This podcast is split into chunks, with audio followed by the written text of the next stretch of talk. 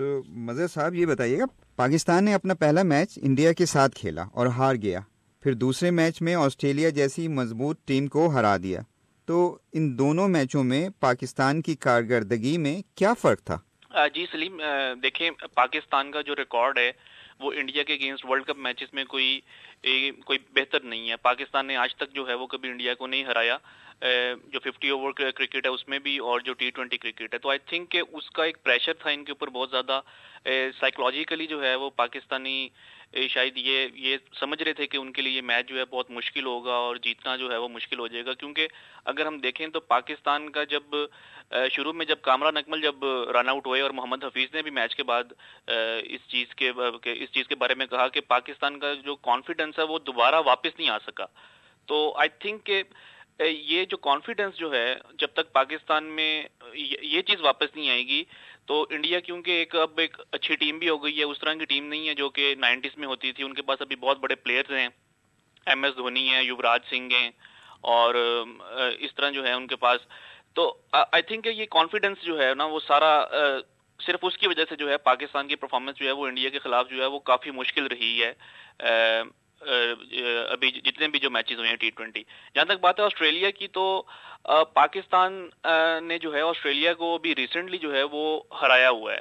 Last world T twenty جو سری لنکا میں ہوا تھا کولمبو میں، وہاں پہ بھی پاکستان نے ہرایا، دبئی میں جو سیریز ہوئی تھی، وہاں پہ بھی ہرایا اور پاکستان کا ریکارڈ آسٹریلیا کے خلاف اچھا ہے۔ اس کے علاوہ اگر ہم ٹیکنیکل پوائنٹ آف ویو سے بات کریں تو پاکستان کی جو اسٹرینتھ ہے، وہ اسپن بالنگ ہے۔ اور انڈیا کے جو بیٹسمین ہیں، وہ اسپن کو جو ہے، وہ کافی اچھا کھیل لیتے ہیں۔ جبکہ آسٹریلیا کے جو بیٹسمین ہیں، وہ اسپن کے اگینسٹ جو ہے، وہ اسٹرگل کرتے ہیں۔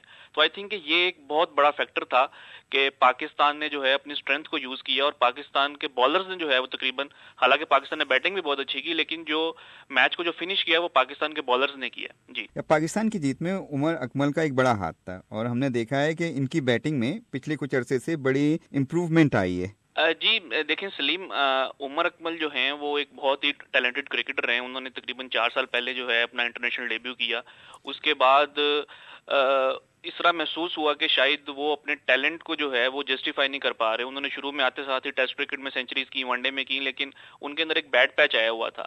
ابھی ریسنٹلی اگر ہم پچھلے اگر ہم دو مہینے دیکھیں تو انہوں نے ایشیا کپ میں ایک بڑی شاندار سینچری کی، افغانستان کے اگینسٹ پاکستان بہت اسٹرگل کر رہا تھا۔ ایک ایسی ایسی سچویشن کے اوپر آ کے انہوں نے سینچری کی۔ اور ابھی دوبارہ جو ہے، جیسے ہم نے آسٹریلیا کے اگینسٹ دیکھا، ڈھاکہ میں، وہ دوبارہ تقریباً جو ہے ٹی ٹوینٹی میں پاکستان کے پہلے بیٹسمین بننے لگے تھے۔ جو کہ ٹی ٹوینٹی کرکٹ میں جو ہے سینچری کرتا۔ تو آئی تھنک کہ اب آہستہ آہستہ وہ میچور ہو رہے ہیں، ان کو ایکسپیرینس آ رہا ہے، چار پانچ سال ہو گئے ہیں۔ اس کے علاوہ عمر اکمل نے بھی جو ایک چیز کا جو ذکر کی ہے میچ کے بعد، انہوں نے یہ کہا کہ جو ابھی جو موجودہ جو ٹیم مینجمنٹ ہے، انہوں نے ان کو بہت زیادہ کانفیڈنس دیا ہے، جس کے اندر معین خان ابھی پاکستان کے نئے کوچ ہیں۔ اس کے علاوہ ظہیر عباس جو ہے، وہ چیف کرکٹ کنسلٹنٹ ہیں۔ تو آئی تھنک کہ یہ ٹیم مینجمنٹ نے بھی جو ہے، وہ عمر اکمل کو شاید یہ بتایا ہے ان کے ٹیلنٹ کے بارے میں، اور ان کو ایک فری ہینڈ دیا ہے کہ تم جا کے جو ہے اپنی گیم کھیلو انڈر پریشر نہ ہو۔ اور اس بات کا بھی عمر اکمل نے کہا میچ کے بعد کہ ان کو ان کی ٹیم مینجمنٹ نے اور ان کے جو بھائی ہیں کامران اکمل انہوں نے بہت زیادہ کانفیڈنس دیا اور ان کا بیٹنگ آرڈر بھی جو ہے وہ اب چینج کیا گیا وہ اب نمبر چار کے اوپر کھیل رہے ہیں اور وہ عمر اکمل کا یہ کہنا ہے کہ وہ نمبر چار کے اوپر زیادہ کمفرٹیبل فیل کرتے ہیں۔ تو مظہر صاحب کیا لگتا ہے کہ پاکستان ٹی ٹوینٹی کے سیمی فائنل تک پہنچ پائے گا؟ جی دیکھیں ابھی تک تو صرف دو میچز ہوئی ہیں ایک میں پاکستان ہارا ہے ایک میں جیتا ہے اور ابھی گروپ یہ بالکل اوپن ہے۔ انڈیا جو ہے وہ دو میچز جیت چکے اور آئی تھنک کہ انڈیا کا بھی آگے جو ایک میچ ہے بنگلہ دیش کے ساتھ ہے وہ آسان میچ ہوگا ان کے لیے۔ تو انڈیا جو ہے وہ کسی حد تک اپنی پوزیشن جو ہے وہ سیمی فائنل میں جو ہے وہ بنا چکا ہے۔ آئی تھنک کہ پاکستان اور آسٹریلیا کی جو ٹیمز ہیں ان کے در, ان کے درمیان جو ہے وہ کافی ایک ٹائی ہوگی۔